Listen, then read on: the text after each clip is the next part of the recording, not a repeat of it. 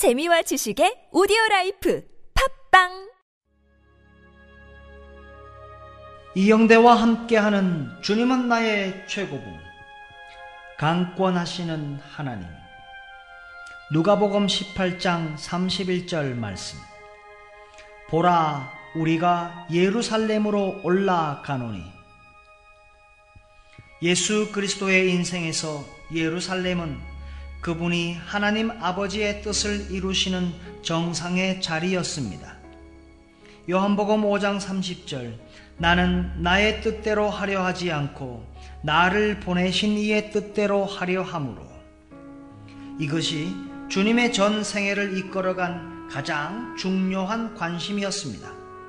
그가 그 길 위에서 어떤 것을 만나든 기쁨이든 슬픔이든 성공이든 실패든 그 어떤 것도 그분이 이루시려는 목적을 막지 못했습니다.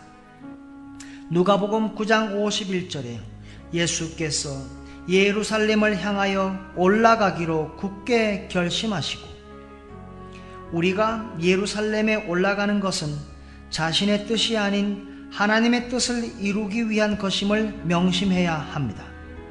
자연적으로 우리의 야망은 우리의 것입니다. 그러나 그리스도인의 삶에서 우리의 야망이란 있을 수 없습니다.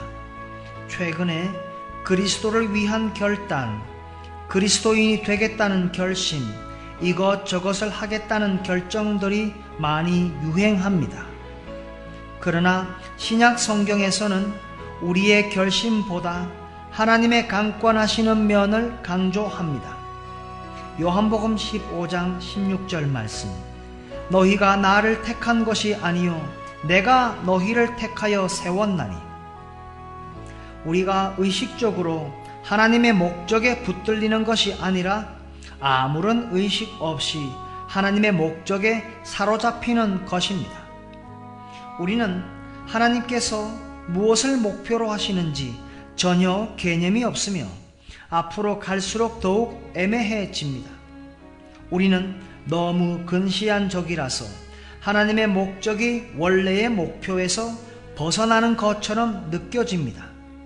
그리스도인의 삶의 처음 부분에서는 하나님의 목표가 어떠할 것이라는 자신의 생각이 있습니다. 나는 이곳 저곳에 가도록 되었지. 하나님은 나로 이 특별한 일로 부르신 거야. 그리고 우리는 그곳으로 가고 그 일을 하게 됩니다.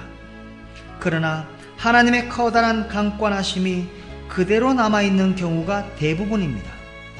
우리가 하는 일은 중요하지 않습니다. 하나님의 강권과 비교하면 바닥밖에 되지 않습니다. 누가복음 18장 31절에 예수께서 열두 제자를 데리시고 주님이 우리를 항상 데리고 다니십니다. 우리가 도착한 것보다 아직 갈 길이 훨씬 많이 남아 있습니다.